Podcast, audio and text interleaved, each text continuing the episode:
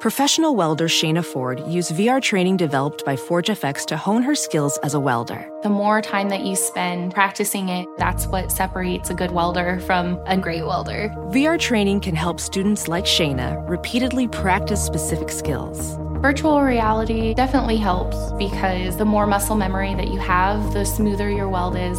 Explore more stories like Shayna's at meta.com slash metaverse impact. In days of yore, whenever a king or a noble or an aristocrat wanted to help keep their favorite creators of cool things going so that those people could keep creating more cool things for them to enjoy, they would become a patron. A patron of the arts. And now you too can do that very same thing, except you don't need a Scrooge McDuck sized vault of gold doubloons to do it.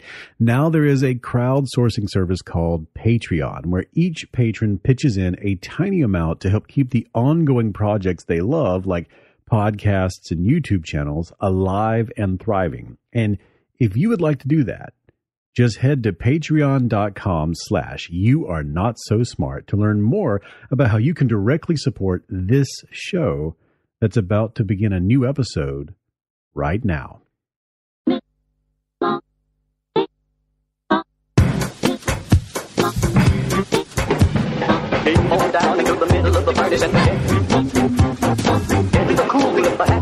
they went.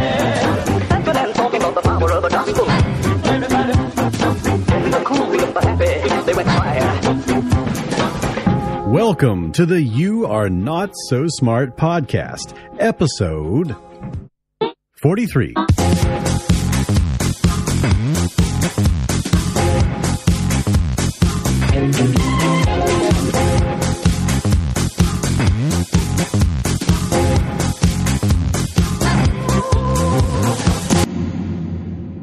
My original plan was to start this episode with some clips from procedural crime dramas, you know, police shows, movies, that kind of thing.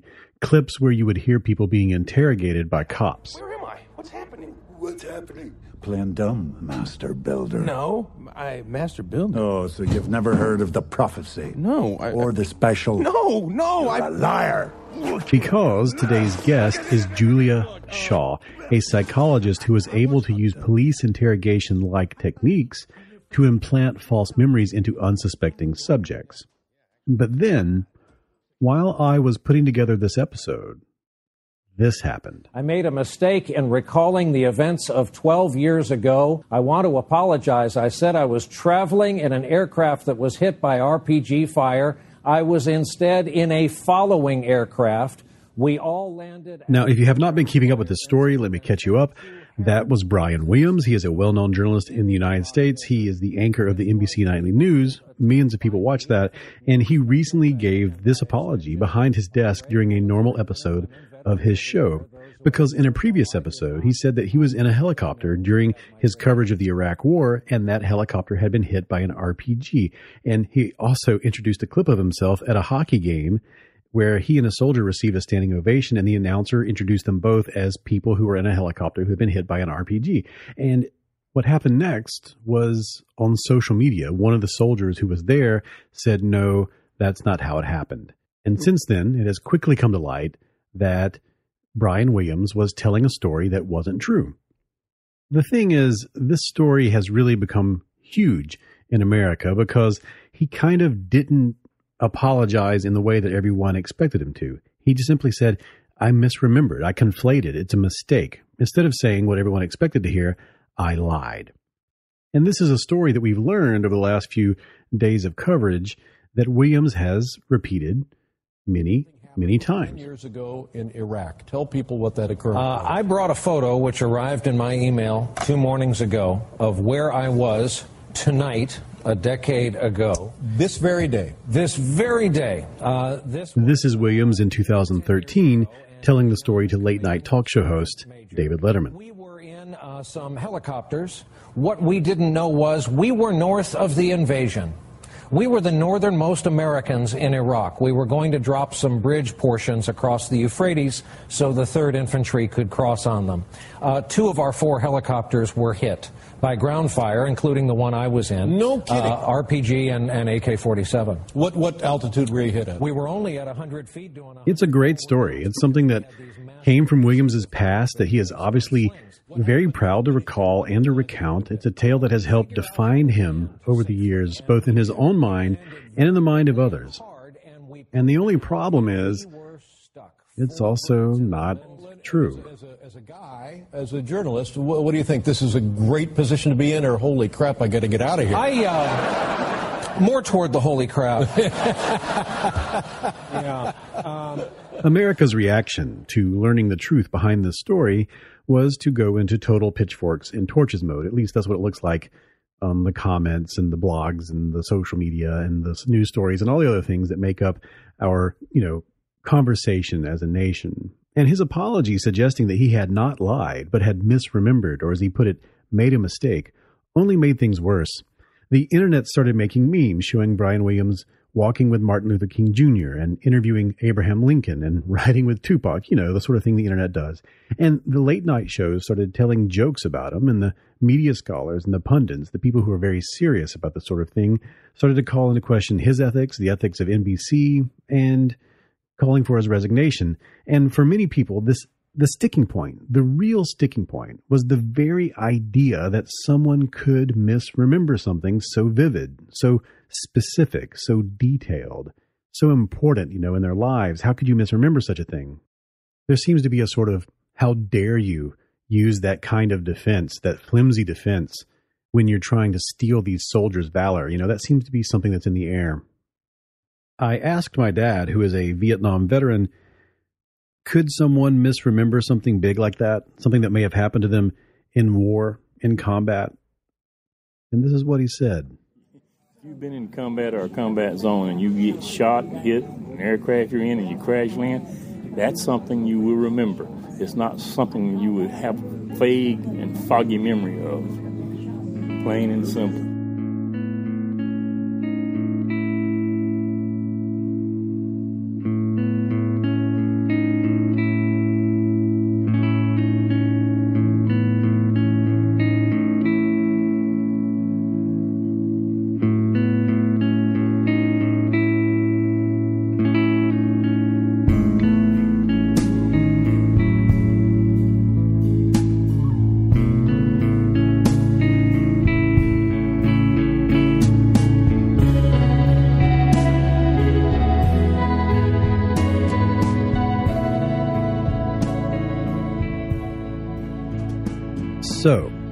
Concerning Brian Williams, I don't know if he knowingly lied. It's totally possible, and I'm not trying to defend him in any way, but I am concerned that so many people were so quick to dismiss the concept of misremembering on this scale. So I contacted psychologist Daniel Simons and I asked him what what does the research say about this? Well, I mean, the the key here in this particular case is that it's not that he's um, you know, failing to remember having been hit. It's that he remembered something that didn't happen to him personally, but happened to other people near him. That sort of that sort of distortion can happen quite quite a lot. You're probably familiar with Daniel Simons' work. He and his colleague Christopher Chabris, they wrote that book, The Invisible Gorilla, and they're behind the Invisible Gorilla video you may have seen on YouTube. And in their book, they have this this chapter all about memory. They call it the illusion of memory. This feeling that we have, an intuition, a bias. He says that we seem to believe that the more vivid a memory is, the more accurate it also must be. And that just isn't necessarily true. Uh, there's no really bright line between the kinds of memories for which you can suffer distortions and the kind that you can't. It's not clear. The assumption that there are some memories that are too vivid, too important to possibly have memory distortions for them um, that's really an assumption. There's there's really not any evidence separating memories that are that precise from those that aren't. All memories are potentially subject to that sort of memory distortion, and over many years in the retelling, when you have been in cases in situations where you've been shot at, um, it's quite possible that you would conflate exactly what happened to you. We all probably have memories of things that happened to us as kids that didn't actually happen to us, but happened to a sibling or a friend um, that over time just got distorted. We've all had the experience of telling a joke we heard that we really liked right back to the person who told it to us in the first place, right? So we all have these sort of source failures where we don't remember where we experienced something. We conflate what we experienced with what we heard about. Simon says that most people are familiar with the fallibility of memory. We've all walked into a kitchen and wondered, why did I come in here? And we've all lost our keys and not remember where we put them. We've searched the house for our glasses. We've forgotten where we left our car. But this other thing, this remembering something that did not happen or remembering something that happened to someone else, we're not really familiar with that. It doesn't seem right. And there's an important reason why we don't have that intuition. Yeah, well, then that, that's the problem is that for most people, you never actually get to check. Right? So most of us probably have these sorts of false memories, but how often have you gone back to one of those important memories and tried to verify the documentary record? Probably not often unless you have a documentary record. So politicians get caught out because when Hillary Clinton recalled coming into Bosnia under sniper fire, you know, there were people on the plane with her, like Sinbad the comedian, who said, uh, nope. And there were no contemporary reports of what the first lady was doing at the time. Um, and there were tons of contemporary reports, and you could look at them, and none of them said that she came down under sniper fire. So, with a politician or a public figure like Brian Williams, there is an extensive record of what they've said and when, and what they experienced at the time. But for most of us, if we recall what, if you recall what you were doing on September 11th, who's going to counter it? You'll recall that memory, you will tell it, it seems vivid to you, and you'll have no way of knowing it's changed unless you're able to go back and check what you actually did at that time. And ironically, when you fact checked Brian Williams, we know what he's saying now isn't true because Williams actually wrote down and reported what actually did happen to him. He's the person who put it down in the public record. And even though he's a journalist who routinely fact checks the stories of other people, even though he knows the original story is available for anyone who cares to check to see if he's telling the truth, he doesn't remember it the way he told it way back then. We quickly make our drop and then turn southwest. Suddenly, without knowing why, we learn we've been ordered to land in the desert. On the ground, we learned the Chinook ahead of us was almost blown out of the sky. That hole was made by a rocket propelled grenade or RPG. Man, when you hear that, you think, why didn't Brian Williams just fact check himself? Just go back to that original footage. He knows it's there. And according to Simons, the problem may be because he told the story so many times over and over again, the effect, the result was kind of like what would happen if you were playing telephone with yourself for a very long time. Yeah, that's that's actually basically reiterating a point that was made in 1932 by Frederick Bartlett, uh, who actually used the children's telephone game method of what he called the method of serial reproduction. So you reproduce things over and over again, and you can do it by telling other people, or you can do it by recalling the same thing yourself over and over. And yeah, your memories can introduce new details over time. And one of the interesting things about Brian Williams' case is he did recall it many times and the memory changed over time. It wasn't always the same false recollection. It changed over time. And that's exactly what you'd expect from this sort of memory distortion. It could also be what you'd expect from a lie. So it's hard to tell. But it is the sort of thing that you would see over time, the memory would become progressively distorted. The really central point is that what we recall, the things that we recall as our memories, are whatever the state of those memories are right now. So I recall what I was doing on when I heard about September 11th. I remember it in great detail, and I know it's wrong because I checked it. But that's what I recall. That's what my memory is. And maybe over time it somehow became distorted, but my memory isn't that precise recollection from the original event. It's not a video recording. Instead, it's like you're improvising on a, on a theme every time. And improvisation can gradually change the piece itself.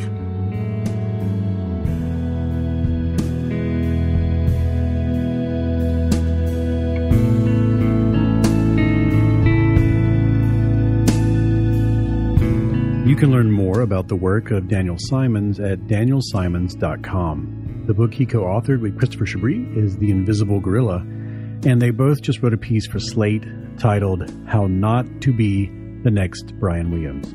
If you would like to hear my full interview with Daniel, I'm uploading it to my patron only feed at patreon.com slash you are not so smart.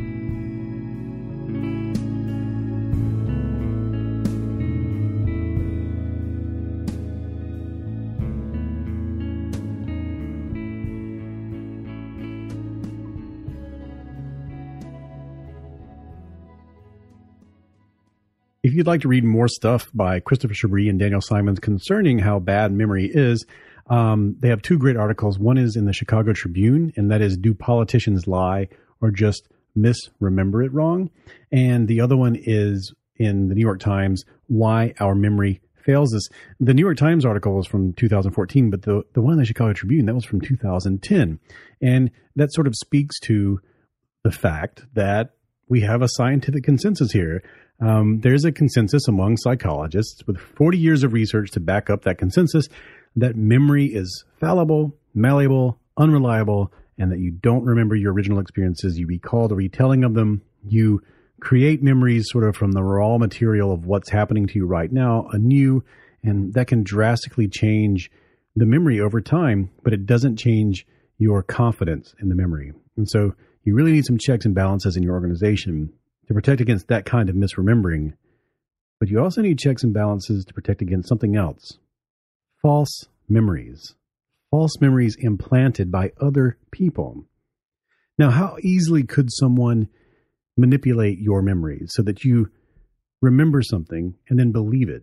Believe that you did something that never actually happened in your own life. And could someone do something like that in such a way that you would actually believe you committed a major crime and go to jail for it, thinking that you were guilty? Well, that's what we're going to talk about today. Only you are not so smart podcast.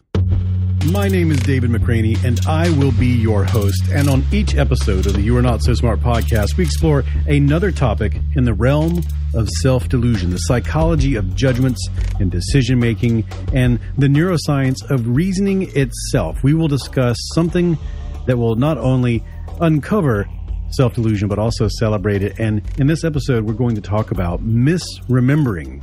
And in the first half of the show, we discussed a natural sort of misremembering, something that happens over time uh, as you remember and remember and remember and retail and retail and retail, and the memory gets more and more embellished. There's another kind of misremembering, though, that we're going to talk about in the second half, which is the kind of misremembering that takes place when you when you gain a false memory because of the actions of another person. And we're going to talk to psychologist Julia Shaw about that, who is able to very easily implant false memories into the minds of college students, false memories in which they believe they committed felonies, felonies that would have put them in jail. And we're going to we're going to talk all about that in a second. It's a really cool interview. Before that, though, um, I want to share a conversation I had with you on the You Are Not So Smart Facebook page. I asked you, uh, what is your earliest memory? I said um, on the Facebook page, I asked, what is your earliest memory, the oldest one that you can recall? I will share some of your answers in an upcoming episode of the podcast. This is that podcast. Uh, I there was a lot of people, a lot of stuff in here. 155 memories were shared. There's so many of them. Of course, I can't read them all, but I do urge you to go over to the Facebook page and read some of them and share some of them yourself and sort of talk to each other about them because there's so many cool things in here. Um, I almost feel like they're they're so intimate that I maybe shouldn't share them, but um, they're so fascinating. Like um, um, Vid Vodopivic wrote that I was three or five years old in Disneyland or Disney World, whichever one is in Florida. That's Disney World, and um, I remember the "It's a Small World" song uh, playing over and over again, and um, and the Peter Pan ride and uh, he said that one was sick. Uh, Steve Rosen says his earliest memory is um, that he had a vision of himself in his mind sitting in a high chair, and um, he found out recently that it was false. That it actually was a video that he had watched that uh, had been captured on eight millimeter, and uh, he had seen the image and he watched it as a child, and it became a memory of him being in the chair. Cassie Carlson, she says that she remembers being held by her mother and she was crying and she was sung to and she you know was comforted. But she remembered that her mother was unha- unhappy and wanted her to stop and that scared her. And she says in this uh, comment she's not sure if it's real because it seems unlikely that she would have retained that memory. Derek anson he says that he also has discovered recently that one of his first memories was false he remembered having a brain scan as a kid, and uh, he's realized that it's not true. It never happened, and it was something that um, he must have seen on television that stuck with him. And John Padilla says that he also has a false memory that he thought was real for many years, that he thought was his earliest memory, and that was waking up in his crib and uh, wondering how he got inside of it. Elizabeth Green says her first memory was a birthday party, a one year old birthday party, and she remembers a cheap imitation Barbie and cake being everywhere and her being angry. And uh, she remembers throwing the Barbie uh, into the sink after popping her head off, and there was dirty dishwater in the sink. And she remembers hard caramel candy and running around the living room and kicking balloons. And she remembers candy getting lodged in her throat. And um, she says that she's not quite sure if that's real either. She says it might. It's pretty unlikely that she remembers her first birthday.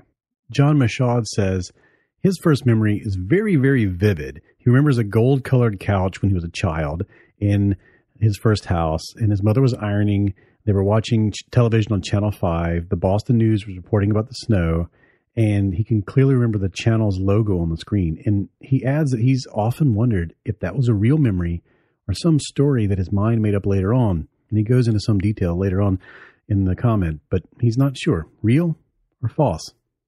Carrie Ward says that she remembers standing and holding the railing of her crib in her parents' bedroom while her mother was getting ready at the sink outside of the bathroom and her dad was sitting on the edge of their bed putting on his shoes and then he stopped and he stood on the bed and jumped up and down once or twice to make her laugh. And he remembers thinking that they were going to get in trouble for this that he was going to get in trouble and that their mom whenever whenever mom would turn around and see what was going on and see why that she was laughing both her and her dad would act casual until she turned around and then he would do it again and that she remembers moving out of that house when she was five and uh, that was the earliest memory.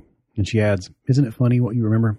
It is. It is crazy what you remember. My my very first memory is um, my dad had built some sort of um, go kart, and I remember us. No, no, no, no, no. I'm remembering right now. I'm already I'm already changing. I remember, no. My dad used to have a jeep, like a military jeep, and I do remember we've talked about this recently that they sold it, and uh, it was like a very valuable, you know, antique jeep and he in we were riding around the countryside in it, and it was just fun and funny and weird. And I was very little, and that's my first memory.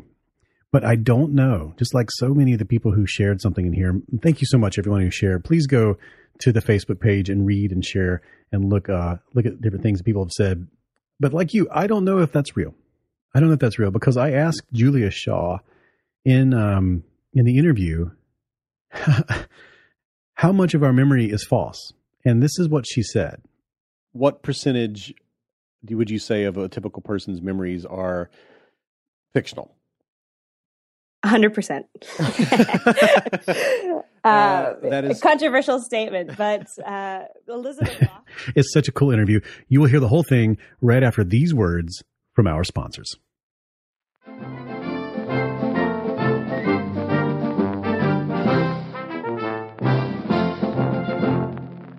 the great courses. What is it? This is a service that allows you to get DVDs, CDs, audio podcast-ish type online download things, streaming through apps, all sorts of stuff. 500 courses on everything from science, history, and more.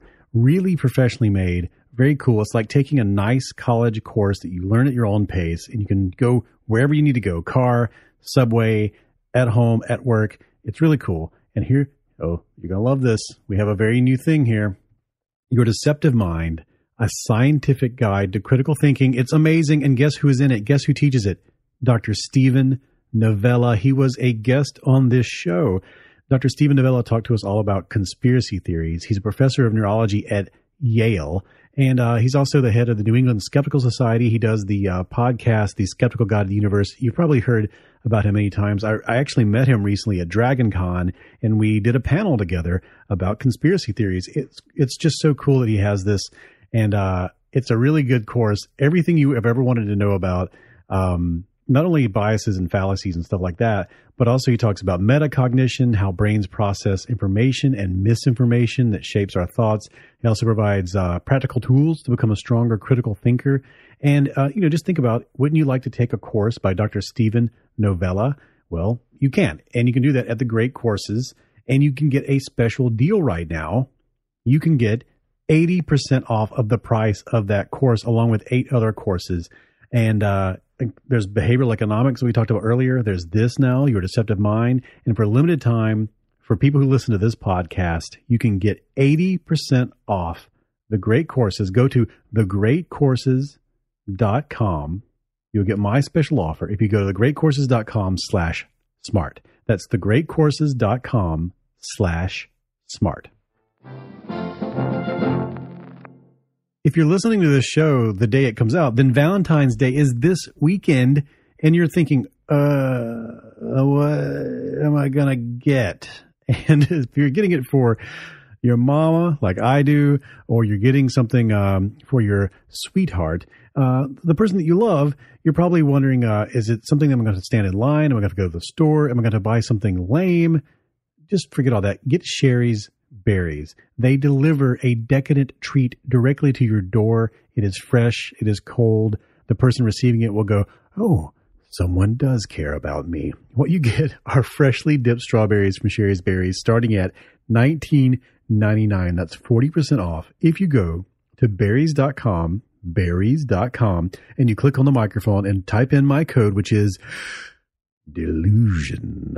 And for my listeners, you can double the berries for just $10 more, but you have to use that code delusion. And you get these, um, these strawberries. They're gigantic, insanely big strawberries dipped in white milk and dark chocolatey goodness, topped with chocolate chips and decorative swizzles and nuts and all sorts of crazy stuff. And I know, I know I shouldn't trust my memory. That's what this episode is all about. But in my memory of getting a box of these, uh, whenever this campaign began and they send out a box so that you can taste them yourself. Um, I remember them being the size of baseballs, maybe grapefruits. Um, and that's not possible. But let me just say that my pleasure from eating them has expanded, has embellished in my mind how gigantic these things are. And look, here's how you do it. Here's how you get these sent to someone you love. Uh, the only way to get this amazing Valentine's Day deal is uh, these giant, juicy, freshly dipped strawberries starting at $19.99 or doubling those berries for $10 more is visit berries.com, B E R R I E S dot com. Click on the microphone on the top right corner, type in delusion. Yes, that's right. You're getting it. Go to berries.com, click on the microphone, enter the code delusion, order today.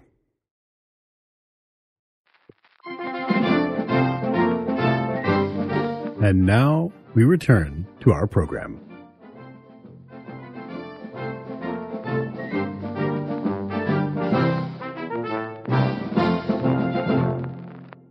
Our guest in this episode of the You're Not So Smart podcast is Dr. Julia Shaw. She is a lecturer in forensic psychology. She is a forensic psychologist at the University of Bedfordshire in the UK. She studies things like um, false memories, eyewitness issues, criminal thinking. She also uh, assists in the training of professionals in detecting deception, and she has evaluated court ordered offender diversion programs. She uh, has done all sorts of really interesting stuff in the realm of uh, forensic psychology. And her latest research, the thing that is just all over the place. Everyone is talking about how cool this is. Is constructing rich false memories of committing a crime. That's the uh, title of her paper, and uh, she's also working on a book about false memories and implanting these creepy false memories into people. You want to hear all about this? You're going to. It's Dr. Julia Shaw. Let's pick her brain.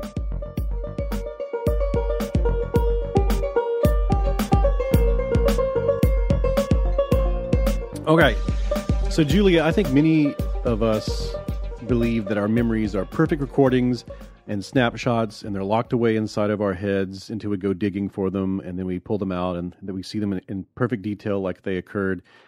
Um, what does science have to say about those sort of intuitions? Well, certainly the notion of memory as a video camera or as a photograph uh, is, is incredibly prevailing.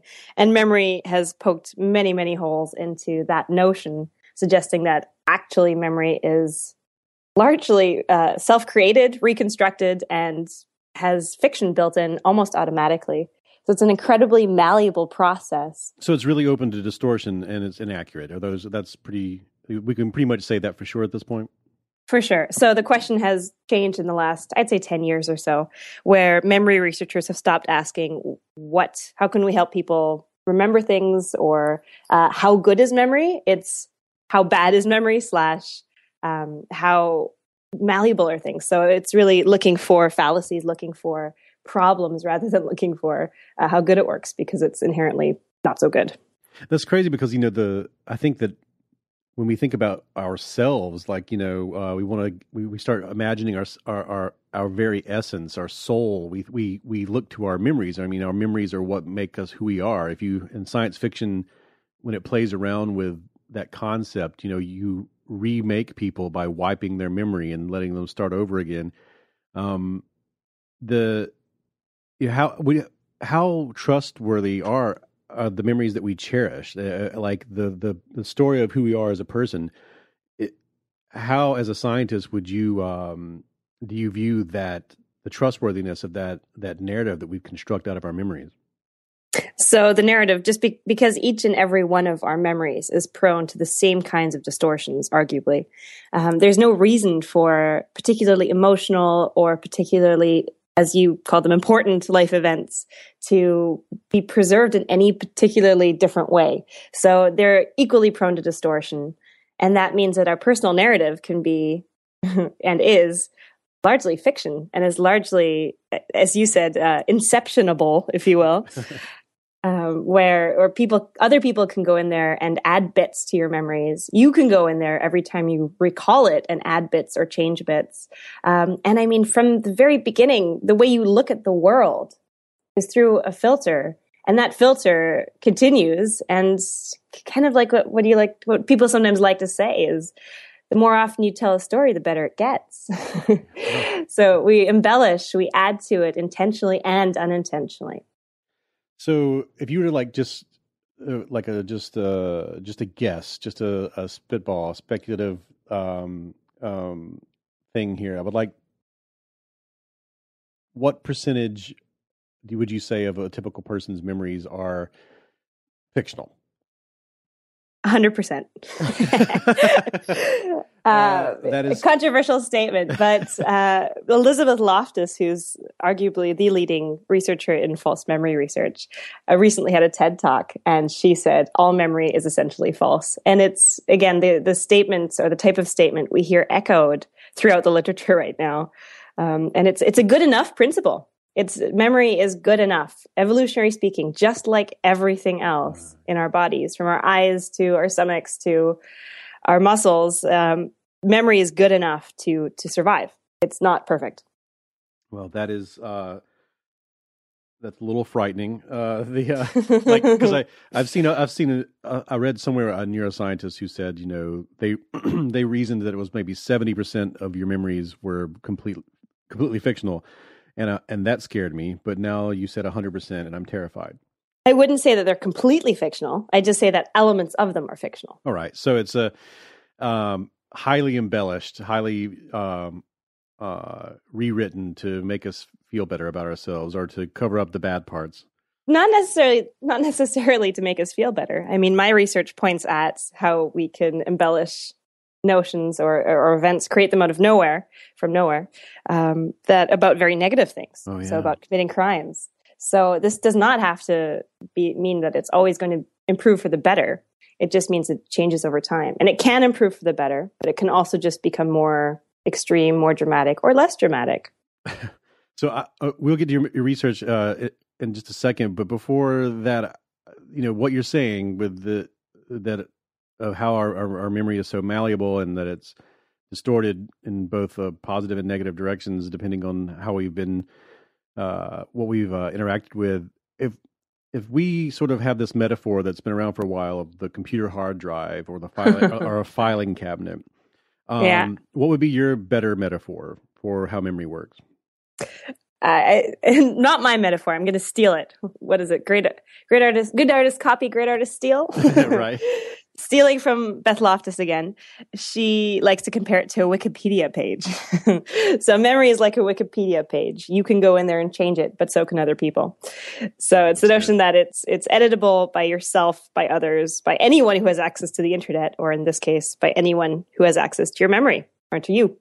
That is that's awesome. And so what does that mean for um I mean, we a whole lot of our like civilization are the way we um, have tried to elevate ourselves above, uh, you know, primitive interactions is to have a legal system that slowly, you know, uh, uh, decides, you know, for us what is justice and and keeps us from doing really, um, you know, keeps us away from vengeance and other weird things that we would do if we didn't have a sort of a a framework for justice. A lot of that hinges on eyewitness testimony. Um, Mm-hmm. how, from uh, an expert on memory, an expert on the psychology and neuroscience of memory, how should we be treating eyewitness testimony in the legal system? Well, the legal system, I mean, you point at justice. I mean, just the whole notion of justice is a whole nother point for discussion. Um, but of course, with, with regards to this memory research, the foundation of law being largely, yeah, as you said, eyewitnesses and confessions and just memory accounts in general, victims as well. We like to forget that victims can have false memories. Um, so you can think you were the victim of a crime that never happened. You can think you committed a crime that never happened, and you can see, think that you watched or heard a crime that never happened. So at all levels, memory, this fallible memory, inherently fallible memory, um, is is going to have potential errors that are introduced automatically into the justice system. So it's no surprise when we hear accounts that are dissimilar in many ways or even completely conflicting. And that's not necessarily pointing to these people lying, but it could just be, again, these, the way that memory is stored, retrieved, and um, just distorted over time. Mm-hmm. Confab- confabulation. I love that word. That's one of my favorite words. Once that was added to my vocabulary, I, I drop it everywhere. And it's, um, Except that nobody knows what you're talking about. yes, sir. Could you, uh, what is your definition for confabulation? Confabulation is when you generate details um, about things that never happened in terms of memory. So, for example, a confabulated detail would be maybe you don't actually remember the color of someone's sweater in the last time you saw them, um, but then in your your mind you're you're confabulating a detail, saying, "Oh, it was definitely red. It was definitely a red sweater." So you're you're adding something, and confabulated events, entire events, can happen as well. So again, you can you can introduce a person. I, this happens to me all the time. I have disputes with my friends and family about who was with me at certain events or outings or vacations even. And they'll say oh but sue was there. And i'll go no she wasn't. And it'll be back and forth and then we'll dig out some photos to see whether she was or wasn't there. Um, and this this happens on a regular basis i find with people where they disagree on entire people's presences. Um, that's a person you're putting into a memory or taking out. One or both of those accounts must be wrong right? Mm-hmm. so um, it, that's yeah, that's such a common part of that's such a weird part of our interaction as every human being uh, experiences this uh, several people getting together and remembering things differently. Right. And it's kind of strange that we don't that we usually don't leave that and go, well, it's probably because I don't remember anything very well and I, my memory is 100%. but you know, it's just like, oh, well, that was a quirky thing for that one event, and it's hard. It's weird that you you don't really extrapolate it out to your entire life. Um, and there's a absolutely the science writer Robert Krulwich uh, tells a great story about he, his wife remembered uh, his he he tells us he was telling a story to friends and family about how he uh, once saw a famous person on the street and his wife revealed to him that she was the person that saw it. He was and he wasn't even there. And he completely confabulated this whole thing where he had stolen he basically stole another person's memory and was using it as his awesome story. Yeah. Um that definitely happens regularly as well so confabulation, I guess, it's sort of it's lying, but you don't know you're lying. It's uh, ah, it's not lying. No, no, no. Okay, don't okay, don't use okay, that term sorry, ever, oh, ever. All right, tell, not uh, lying. Self deception is uh, such a oh. I reviewed a paper recently um, where they tried to equate self deception, as they called it, to false memories. Now, the fundamental difference between deception and a false memory is that in deception, there's an inherent notion of intent. Mm-hmm. So you're actively trying to distort something or trying to misrepresent something. In a false memory, you have no idea it's happening. So that's the difference. Is Mm-hmm. maybe in the origins of it, someone might have intent. So for example, me as a researcher might have intent to generate a false memory in you, or you might even have intent or desire to manipulate a memory. But once it's there, it's no longer a lie because it just becomes your reality. It becomes your memory. And so there's no intent involved anymore. That's good. So it's it's a not a point of contention that's overstatement but there there is some disagreement in the literature as to it's even possible to self-deceive in that particular way because you would always know that you're lying mm-hmm. um, or if it's just other issues around cognitive dissonance or other psychological mechanisms where we're trying to make sense of a discord between, for example, our actions and our thoughts or reality and our perceptions or whatever. But for false memory, it is definitely not deception. Okay, good. I will. I won't say that anymore. Lying. It's not. it's not. Lying. Um, it is now that I've reprimanded you. thank you. I will. I will never do it again. Uh, uh, although I think I actually wrote that down in, in one of my books. So I, now I'm. I don't think I can get, go back and change it. But uh, when I, I that self deception is. Well, I said that confabulation was sort of a, it's sort of a, it's like lying without knowing that you're lying. But I, but I guess uh, a better way of putting it would be to describe the inten- the intentionality of what's going on. Because uh, a lot of the confabulation that I've written about in the past were people who have certain, um, you know, physical problems with their actual brains that's causing yeah. them to, um, to. There's several weird phenomena that come out of that, uh, where people will will completely confabulate entire um, you know experiences sometimes even you know denying their own disorders um, and have there's they have zero knowledge or self knowledge that they've done that. They will even deny that they've done that so. Right yeah. Um but so again deception yeah it's it's just that intentionality. I mean if you define deception in a different way then that that works but that no, no, i generally define it it doesn't work that no way. you're right. No you're right. I'm wrong. I think that's good. Um I mean, there is an overlap in that it's so what's coming out of your mouth or what you're thinking about is different from reality. Mm-hmm. So in deception and in false memories, your whatever it is you're talking about as your memory is not a representation of reality. Um, so that's the same as deception. And do um, so this all these notions together. Uh, what what, what we're going to talk about your research now because it's just amazing. And um, what was thank you. It is. It's really it's really amazing. And uh, what is what was your um, inspiration for uh, putting together this this this study and this research?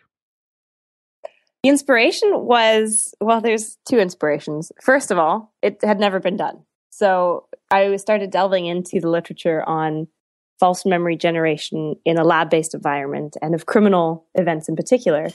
And there's a fair amount of talk about it within forensic psychology. But then I realized that there actually hadn't been an empirical demonstration in the lab. And that was sort of a piece that was missing in order to convince judges and jurors that this was actually a thing. Because a lot of the studies that we did have up until my research, or all of them, focused on you got lost in a mall when you were five, or you uh, got attacked by a dog when you were eight, or when you were. So there, they were very young events. They were non-criminal events that were being generated in these false memory studies, um, and the ones that were more towards criminal were mostly case studies. So they'd examined post hoc through agencies like the Innocence Project. They, they'd examined cases and they'd found that false confessions were a leading cause of wrongful imprisonment. So there was these two pieces, but to me they seemed a little bit disjointed still, and I wanted to put them together. And so I wanted to do a lab-based recreation, uh, recreation, replication um, of adolescent memories of committing crime. And you know what? What I love about this, and what's great about psychology, you know, is that being a young science, like you can, you can say, "Oh, well, this needs to be done," and then, like, I mean, your your research uh, and you know all this has to be replicated and torn apart for a couple years, but it has the potential to really, really change the world, to change the way things are going to be done in the legal system, and um, that's amazing. I'd like, to, I'd like to hope so. I'd like to think so. that's what's. I mean, that's incre- that's incredible. That's what science can do, uh, and what psychological science can do. So, um, take us through um, the study itself. What did? What was the procedure? What happened? What was the procedure? So, first of all, we had recruited participants for a screening phase. So the screening phase involved sending questionnaires about the potential participants to their primary caregivers. So our sample was mostly or exclusively university students. And these university students then signed up online and 127 people gave us their parents' contact information. Those we then sent the questionnaires and these questionnaires asked about various things that had happened to these potential participants during a specified time frame. So between the ages of 10 and 18. And so what we wanted is, or what we needed was one true memory of an emotional event that had happened during this time frame. And we wanted to make sure that they hadn't experienced any of the target events, as we called them. Mm-hmm. So the target events were the, the false memories that we wanted to generate. And so there were six events, and we had to make sure that they'd never had any police contact, they'd never assaulted someone, etc. And so 70 people met the criteria, so met these criteria that they had experienced something emotional that we could talk about first, and they hadn't experienced the target events. And so what we did is we we got those people to come in. And those participants came in three times, each one week apart. And we would introduce the first memory when they came in after talking to them, establishing a little bit of rapport. And we'd say to them, so, because they knew that we'd contacted their parents, right? On the questionnaire that we sent to your parents, your parents said that when you were 15, you had a skiing accident, you were with your friend so and so, and you were in Switzerland when it happened. Can you tell us everything, or can you tell me, not us, uh, me, everything you remember about the event from start to finish, trying to leave nothing out, no matter how trivial it may seem? Now, that's verbatim what we said, essentially. Mm-hmm. And then they tell us all about this true memory. And it, would, was relatively easy for most of them because, well, it had actually happened. Um, and then we'd go through the structured questionnaire and everything. And then for the second event, we say, okay, your parents also give us a second event. And in this event, your parents reported that you had an incident where you were in contact with the police.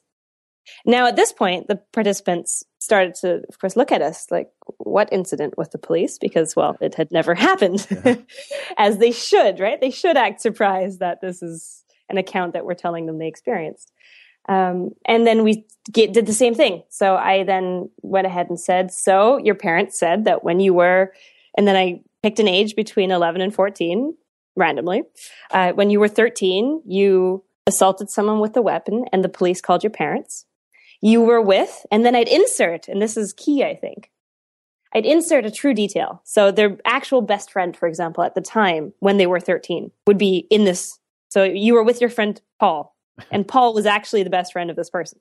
Right. You were in their hometown. So it was the actual hometown of where they lived at the time. Um, and then tell me everything you remember from start to finish, trying to leave out nothing, no matter how trivial it may seem. So the same structure. But of course, here they didn't have anything to say initially. And so then we said, okay, well, you can't remember this. Well, lots of people have trouble remembering. This is, in fact, an emotional memory study, which is how we had sold it. And in this emotional memory study, one of the things we wanted to look at, because we anticipated people to have trouble remembering at times, was retrieval methods. And so then we'd ask, so, would you like to try this this memory retrieval technique? wow. As if it was a choice, right? right. and of course, at this point, everyone's thinking, "I can't remember this event. Of course, we're going to try this." Um, and then I'd mislead them and say the majority of people who use this technique is a little bit of social pressure. Uh, if they try hard enough, they'll get the memory back. And what does that imply? That implies that if you're not you're not remembering the event because you're not trying hard enough. Right. So there's a lot of and you used a lot of these kind of techniques. Uh, we did, yeah, like definitely. you, you list some of them out, and like some of the they're so insidious. There's like uh, um, most people are able to achieve these if they try hard enough. Like you just said, the uh, uh building rapport, uh, uh, long pregnant pauses where people, uh, the uh, what else? What else? I, he lists them all out in the study, and they um I, I love the idea that that there's all these different directions you're coming from, so all these different tactics because you're uh, motivated to get them to do this, and it, you know, like a police uh, interrogator would, would, would be. Right, I'm sorry. Go ahead. Keep going. Yeah, no worries. Um, definitely. So yeah, we use all these different techniques, and so as you said, we we use pregnant. it's amazing how much people will say if you don't say anything. Right, right. so just to break a silence, people will give you more details. And then you're nodding and confirming, going, yeah, that really sounds like, that sounds correct. Um, was actually really good for facilitating this, this false information or this confabulation of details. Mm-hmm. So anyway, so we would have the participants in front of us. We'd be using these what not to do for memory retrieval techniques. But of course, they didn't know that. I even use things like I it don't one of my lines for introducing this memory retrieval technique was I don't like to call it repression, but sometimes we push these memories to the side. wow. Now, repression from an empirical stance is is a highly questionable thing to begin with. Right. But it's a term that these students, who are mostly psychology students, have heard before. Mm-hmm. and there's some credibility associated. Oh yeah, I've heard of that. Okay, yeah, good. So let's let's try and uncover this this possibly repressed memory.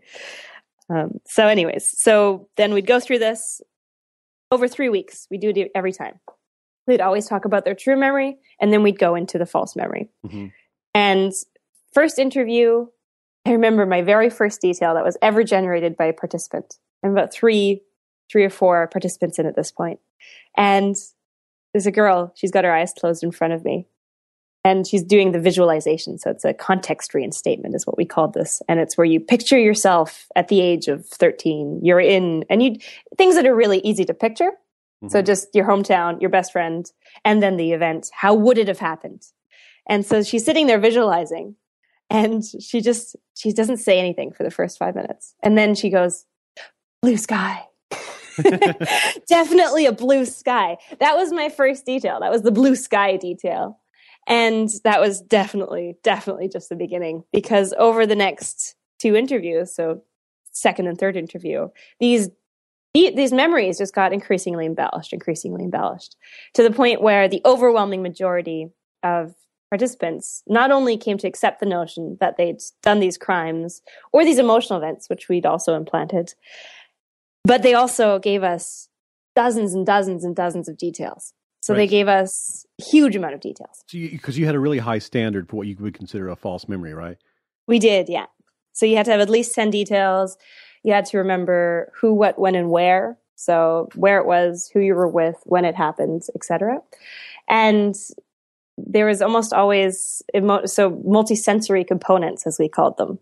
So you could hear things in the memory. They could feel things in the memory, taste things in the memory, smell things in the memory. Not that everybody had each of these, but they had about the same levels for these things as they did for their true memories. So that was really fascinating. So what what, what percentage of the people generated this this uh, this false memory? What percentage of people did you implant the memory of a crime? So we had 60 participants in total. 30 of these had the crime condition and the other had an emotional memory condition. And 71% of those who we'd told had committed a crime came to believe it and came to form these false memories. And what kind of crimes were they? Assault, assault with a weapon, and theft, and all of them were with police contact because that's how we we told them that they the police had contacted their parents, which is how their parents knew about it. See, uh, I mean, uh, I'm imagining these are just you know uh, co- these, these are college students who are just strolling around, feeling good about life, and then and then within within just a few uh, minutes with a with the clever psychologists, they were convinced they had assaulted someone with a weapon when they were younger. that's so terrifying to know that that's possible. It's um, enlightening. Let's let's use the word enlightening. Okay, it's it's it is terrifying and enlightening. It, it is. I mean, um, and it was so easy to do, and that and you know you you used known some known techniques and some of your own uh uh you know clever um uh ideas as well, and um the the implications seem you know enormous for this. Uh, I'm sure that, that this is like a, a big part of um, where you guys are thinking too. You know, what is it, what are the implications in your mind of what you've discovered here when it comes to things like police interrogation and confessions and um, even you know things like repressed memories where uh, people you know remember something bad happened to them as a child and then that becomes a legal issue and uh, all sorts of things like that what, what do you think are the implications implications so the implications are clearly for law enforcement that if you are going to talk to people about their memories, which is a thing that you'll commonly find them doing, that you need to make sure that you're not using misinformation. So misinformation is saying that, for example, you have a fingerprint of them at the scene, or you know about something they've done at the crime, uh, crime scene or during the crime, and then telling them about it. So just like I said, I know that you assaulted someone with a weapon that's misinformation and telling them they did something they didn't do. And that can quite easily be spun into more, especially when you use things like, well, these poor memory retrieval techniques, such as visualizing it, if you will, fantasizing about it. Um, and yeah, closed ended questions, even open ended questions. Uh-huh. So, what's amazing is that this study actually used the status quo of um, appropriate police interviewing for the interview itself not for the memory retrieval technique. But for the interview itself, it was all tell me everything you remember. It was it wasn't particularly leading. So leading questions, of course, we already know have huge potential to um, distort reality or distort memory accounts. But my research is showing that maybe even open-ended questions, maybe even questions that don't seem threatening, that seem quite neutral, in and of themselves can have the potential to facilitate these false memories as well. So it really challenges the notion of, well, what do we do now? right. I know. so uh, how do we ask any questions? which is good because, I mean, uh, all of our so much of our legal system was created you know it's pre-scientific it's it's it's uh, before we even had these before we even had the entire field of psychology we were we, we came up with things like juries and uh, and uh, you know testimony and and and, so, and many of these in, interrogation techniques. Um so it's fantastic that you are you and other scientists are doing stuff like this saying like well maybe we should completely re, you know reboot this thing because I mean, it sound, your study when you read through it, you're like, this sounds a lot like what I've seen in like you know crime dramas where they go and they you know they go interview the people who the person knows, and then they go um, talk to eyewitnesses, and then finally you know they put them under the white light and say, this is what we know, this is what people are telling us. Why won't you tell us the truth? You know, uh, in your mind, do you think that there are um, there are people right now who have delivered false confessions that they truly personally believe that they did, but they did not do those things? Definitely, definitely, definitely. But uh, in terms of applying my study directly to these kinds of contexts, I mean, there are a number of differences between my study and reality, if you will. Sure. First of all, it's unlikely that police would want to generate a false memory. They might want to generate a confession, but they probably don't understand that sometimes the way that they're getting that is through a false memory. But I'm intentionally not just trying to get a confession, but I'm trying to get them to internalize it. I'm trying to get them to come up with these details, which again, I would argue is fundamentally different than the goal from the outset that any, any reasonable police officer should have. So that, that's a difference. But yeah, I mean, the techniques themselves. And I think that actually being friendly, this is something that's also un- underexplored, I think, because I was really friendly to my participants. And just like in life, I think people are more likely to help out and do well and try harder for someone who they like. And so if you have a really friendly cop and you're an eyewitness or a potential eyewitness to a crime, and they're being great and nice to you and asking you all these kinds of questions, you might be more likely to generate false memories, more likely to give them details than if they're being really hostile and aggressive. Mm-hmm. So being friendly could actually be a risk factor, wow. uh, which That's is so which amazing. is interesting. That's so amazing. And you know, uh, I I wonder about what our lives are going to be like as we move into a future where more and more of of our experiences are recorded and more and more of um, you know our public interactions with, with each other are witnessed by you know uh, cameras and and that we have a more detailed estimation of our memories because we've saved things with our phones and they're in our social media. So like we we're entering a new era of augmented memory um, and it's it's it's a really it's a, I think we're really developing as a, as a species a new relationship with memory itself, and so your research is really important when it comes to that new relationship. I think. Yeah, the new relationship. I mean, there has been some research that has looked at whether or not things like social media help or hinder our memory performance. And so far, it seems like it does a bit of both. because, of course, you're also the way I like to talk about Facebook, and I mean, it's made fun of all over the interwebs, is that Facebook is the best version of you. Right, yeah. And so the way we represent ourselves, especially in social media, might actually lead to positive distortions in memory in that totally. you're only filtering and only totally. recording and documenting the best things, the things you want to remember. Totally. it's like a reality and, show, but just, you know, yeah, just for you. Of your own life. Yeah. yeah. Your um, it's so. your your own PR campaign. It's totally your own PR campaign, and also, but I mean that could actually have a positive effect, not necessarily on accuracy of memory, but on um, really focusing on the good things in life. That's true. So for for happiness more than for memory. Wow. So uh, yeah. you are you're going to put all of this into a book, right? I am. So tell me a little bit about that before we before we uh, have to depart. Tell me about this book project. So I'm working on a book with Penguin Random House called The Memory Illusion. And they saw an interview that I'd given in, in a newspaper in London here. And they found it really interesting to see kind of like all the things we talked about, how just how malleable memory can be.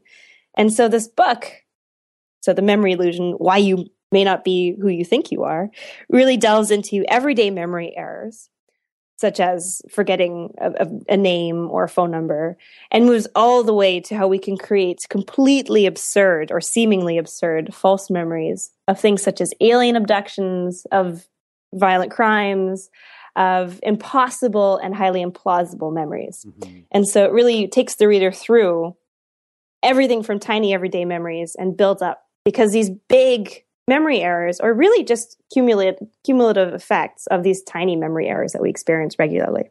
Wow, that's going to be awesome. Uh, when do you think that'll be around? Is it sometime this year or next year? Next year. So it's expected to come out in spring of or early 2016. Okay, cool. Um, maybe we, we can get you back then, or, or at least I will definitely tell people go get this book. So, um, sounds good. I um, appreciate it. Yeah, totally. Uh, tell me, um, so for everyone who's heard this and they're like, I want to keep up with this uh, this person forever, how could they find you on the internet and keep up with you? They can find me through my university website, which is Dr. Julia Shaw at the University of Bedfordshire. So if you just Google that, you'll find me. And I'm working on a website as well, but it's not up yet. So okay. soon, hopefully, I'll be more Googleable. Cool. I will. I will retroactively add all of that to the show notes whenever all that happens. So that'll be fine. Because uh, okay. people might find this, you know, months or years later. Yeah. Um. Well, thank you so much for your time. This is absolutely fascinating stuff. I'm so glad you're one of these people out there who is, uh, you know, doing this kind of work, and that, uh, and I love that already the world is like, hey, what's she doing? So that they'll keep up with you in the future. So this is um this is great, and I really appreciate you coming on the show. Oh well, thanks for having me.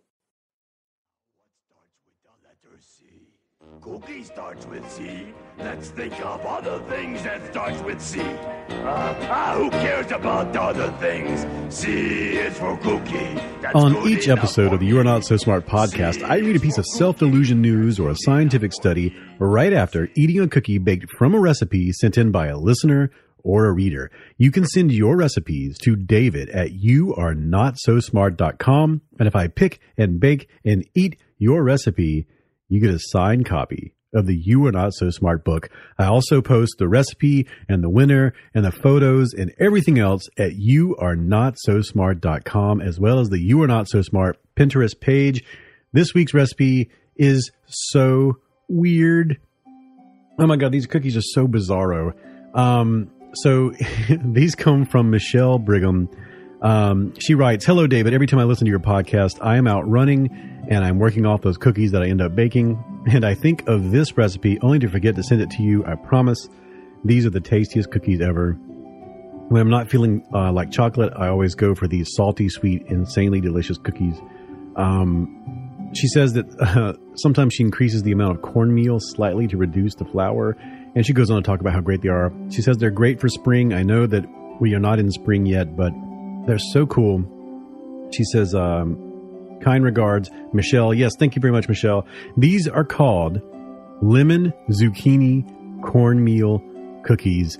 Lemon and zucchini and cornmeal. And that's pretty much the three flavors that you're going to experience with these cookies. I took a bite of this before I started talking, and that's why my mouth has been going crazy. Oh, give me more. Um, what's inside this? Uh, unsalted butter, sugar, vanilla extract, um, lemon zest, salt, flour, cornmeal, and zucchini also grated. Now, they look weird when you make them. They're all mushy. It's like it feels like you're making cornbread. And um, as a man who grew up in the deep south, I love my cornbread. And this um, this recipe, once they're finished, they kind of look like really super thin sugar cookies, but here's what they taste like. We're going to taste it right now. Here we go. I love this. Mmm, takes me back home, but it's weird like I'm on acid. Um, this is, um, I can only describe the taste of these as being key lime cornbread. It tastes like key lime cornbread, even though there's no lime in it. Somehow the zucchini mixed with lemon makes a lime flavor, and then the texture is like uh, a cornbread cookie. Key lime cornbread. That's all I can say about this, and it feels like I was out, um, you know, uh, uh, baling some hay and I saw a mushroom and I was like, you know what? That mushroom looks like it's edible. Ate it. Zing and key lime cornbread. That's what this experience is like. It's like um, good old fashioned cornbread and somebody dumped some weird stuff in it and said, you know what? That's good. I think we should make a cookie out of it. And uh, Michelle Brigham, thank you so much for sending this my way. There's a book headed toward you now, and um, I really appreciate it. It's going to help us discuss uh, this uh, self delusion news. Our guest in this episode, Julia Shaw, she said that you uh, can implant false memories in human beings very easily. And in fact, she implanted false memories in human beings just by asking them the right questions. But might there actually be another way, a more surgical technique for implanting memories? Well, according to a recent study, a study that was conducted a few years back, maybe. At least in mice, it seems like this could be possibly true. Jonathan Webb wrote about this research at theconversation.com in an article titled Fake Memory Implanted in Mice with a Beam of Light. Yes, that's right, a beam of light. For about a decade now, neuroscientists have been perfecting this new technique for studying brains. And uh, what they do is they genetically modify certain neurons so that those neurons will respond to blue light. It's pretty complicated, but there's there's certain proteins that are sensitive to photons. And once a mouse's brain has been modified so that it contains those proteins, a beam of light can more or less turn on and off certain parts of their brains. And so Webb says that scientists introduced a mouse to a new area and then observed where in its brain they saw the most activity when it was exploring that new place. And then they then took that mouse to another location and they used a virus to implant light sensitive proteins into the portion of the mouse's brain that seemed to be encoding that memory. And after all of that, with those neurons generating the memory uh, loaded with light sensitive material, the scientists then activated the memory using a beam of light, and then they zapped the mouse with, elect- with electricity right afterwards. So hopefully, uh, that was going to form a negative association. The the mouse artificially is pinged uh, for, so that memory will come up, and then it gets an electric shock, and hopefully, you know, they condition the mouse to have a negative feeling whenever it has that uh, memory again. So when they return the mouse to the same location as before, the mouse became paralyzed. All the mice they did this with, where they did this technique, they became paralyzed with fear much more often in that location that they had been exploring than did control mice who just were placed there and then taken away and then put back again. So, is it possible to implant false memories into people against their will using surgery? Well, in a way, yeah, probably. Using viruses and beams of light, these scientists created a learning experience for the mouse, and the result was a real, automatic, uncontrollable fear of a place where nothing scary had actually ever happened to it. So it's one study on a mouse, and the situation was simple, and the research is ongoing, but there's no denying that they've proved it's possible to tinker with a few neurons and change an animal's behavior in the same way it would have naturally changed through remembering. If you would like to read that article, it is Fake Memory Implanted in Mice with a Beam of Light. It is written by Jonathan Webb, and you can find it at theconversation.com.